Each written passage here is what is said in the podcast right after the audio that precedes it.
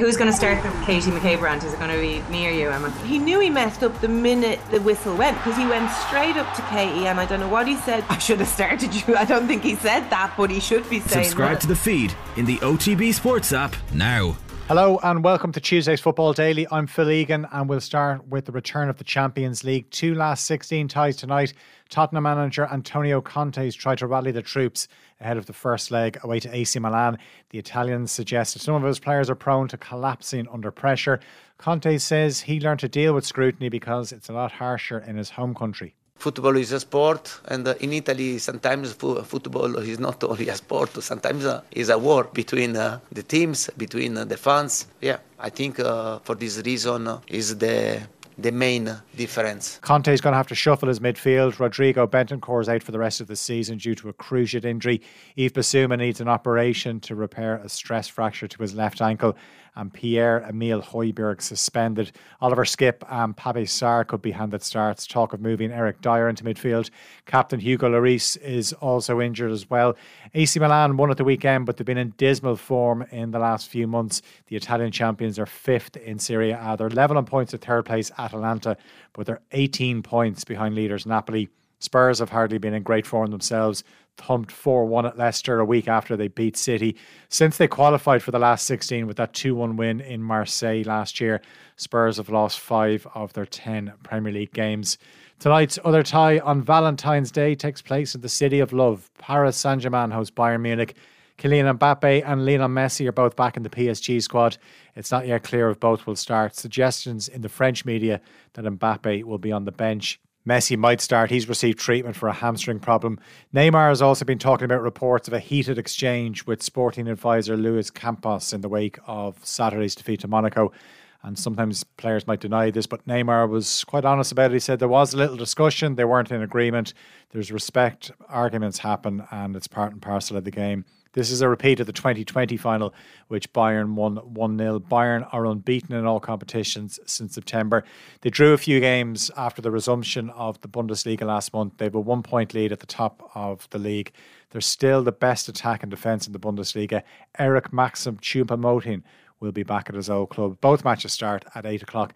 Now, speaking of the Champions League and games in Paris, Liverpool have called on UEFA to ensure there are no more near misses following an independent report into the chaos at last season's Champions League final, which took place at the Stade de France.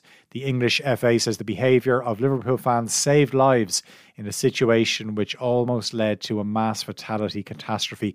UEFA and French authorities have been blamed for failures the independent report has found they were responsible for the chaotic scenes. Police have been accused of being over reliant on the use of tear gas and pepper spray against blameless fans. Those tactics caused crushing outside the Stade de France. UEFA initially blamed the late arrival of fans for the problem that delayed kick-off by more than an hour. Many Liverpool fans said they'd been at the stadium hours before kick-off. It kicked off at nine o'clock local time, but they were stopped from getting to the ground and of course, UEFA uploaded news of the publication of the Champions League final report to its website when, just before the Merseyside derby was about to start, maybe they thought Liverpool fans would be distracted. In terms of that game, Liverpool won 2 0 to get their first Premier League win of the year. 18 goals now for Mo Salah this season which isn't bad considering this is the worst version of Liverpool since he joined the club. Also, a first goal for Cody Gakpo, who opened his account at Anfield in a derby like his fellow Dutchman Virgil van Dijk. He was on the bench last night. Jota and Firmino both came on. Liverpool, they're nine points off fourth place Newcastle, but they played them at St James's Park on Saturday. Liverpool have also played a game less. The big question is can Liverpool back up? Last night's win. Jurgen Klopp's hoping it's a turning point in their season. He said the first goal was crucial. Last week it was the first ball coming in, deflected goal, um, and it obviously gives the game a direction. There's no no doubt about that. It should not be that impactful, but it still happens from time to time. And so yes, it was uh, the biggest difference I would say between other games and tonight. But I really thought um, the performance for the full 95, 96 minutes was the best for a while as well. And um, so that's what we we, we, we would we would wins as take wins as well when you don't play well. Um, that happens not often, but from time to time. But it's much better to, to get three points when you when you deserve it really, and tonight we deserved it. The result leaves Everton in the bottom three. Sean Dyche was forced to make one change from the 1 0 win over leaders Arsenal last weekend.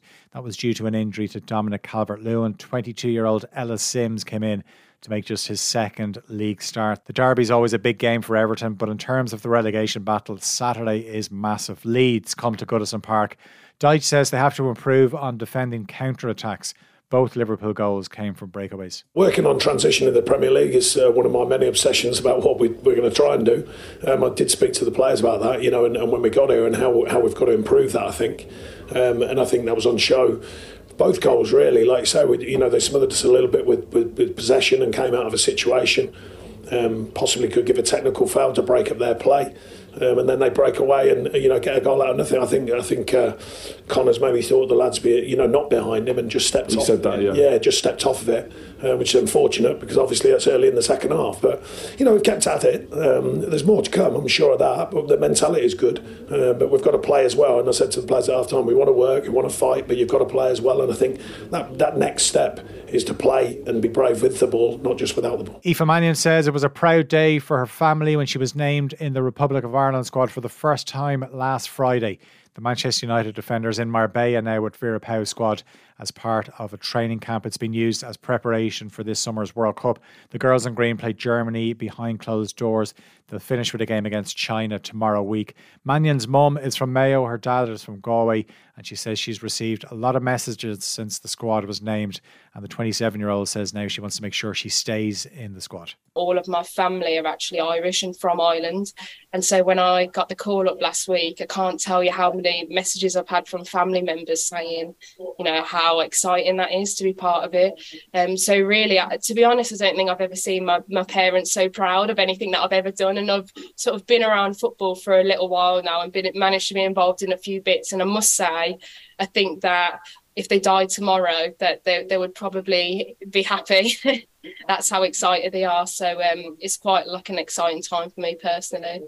So in my head, I've thought, gosh, I hope I actually manage to get eventually involved in a camp because, you know, I've made it clear to myself and to the people immediately around me that that's what I want to do. But I guess what I want to take from that is, regardless of sort of what happens of whether I'm able to um, be picked for the camps. It's my intention to be available for Ireland going forward in whatever capacity Vera, Vera chooses that to be. Interesting story emerging from Southampton. Jesse Marsch is on the verge of being appointed as their new manager. The American was sacked as Leeds boss last week.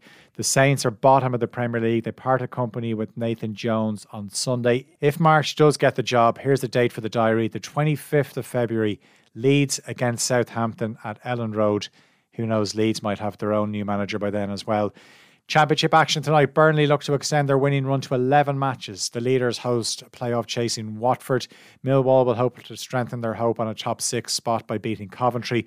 Norwich, who've lost their last two, take on Hull. Cardiff are only out of the relegation places and goal difference. They go to Birmingham. Sunderland travel to QPR and Reading face Rotherham. Bit of news from the Championship. Missed it yesterday because it was confirmed just after I finished recording. Neil Warnock couldn't stay away. He's back in the game. The 74 year old will take charge of Huddersfield until the end of the season. It's his second spell at the club. He guided Huddersfield to promotion to the Championship in 1995.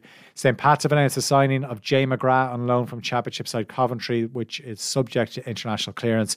The 19 year old defender linked up with his new teammates this week. He's pushing to be in the squad for their opening SSE Airtricity Premier Division game against Derry on Friday. And non league Darvel's Scottish Cup run ended in the fifth round last night. They were beaten 5 1 by Falkirk. Remember, Darvel caused a massive shock in the fourth round when they beat Aberdeen. The draw was made last night. Holders Rangers will be at home to Raith Rovers in the quarterfinals. Celtic have a trip to Hearts in an all Premiership tie. That's it for today's Football Daily. As always, you can subscribe to the OTB Football podcast feed to hear the best football analysis, interviews, and stories from off the ball.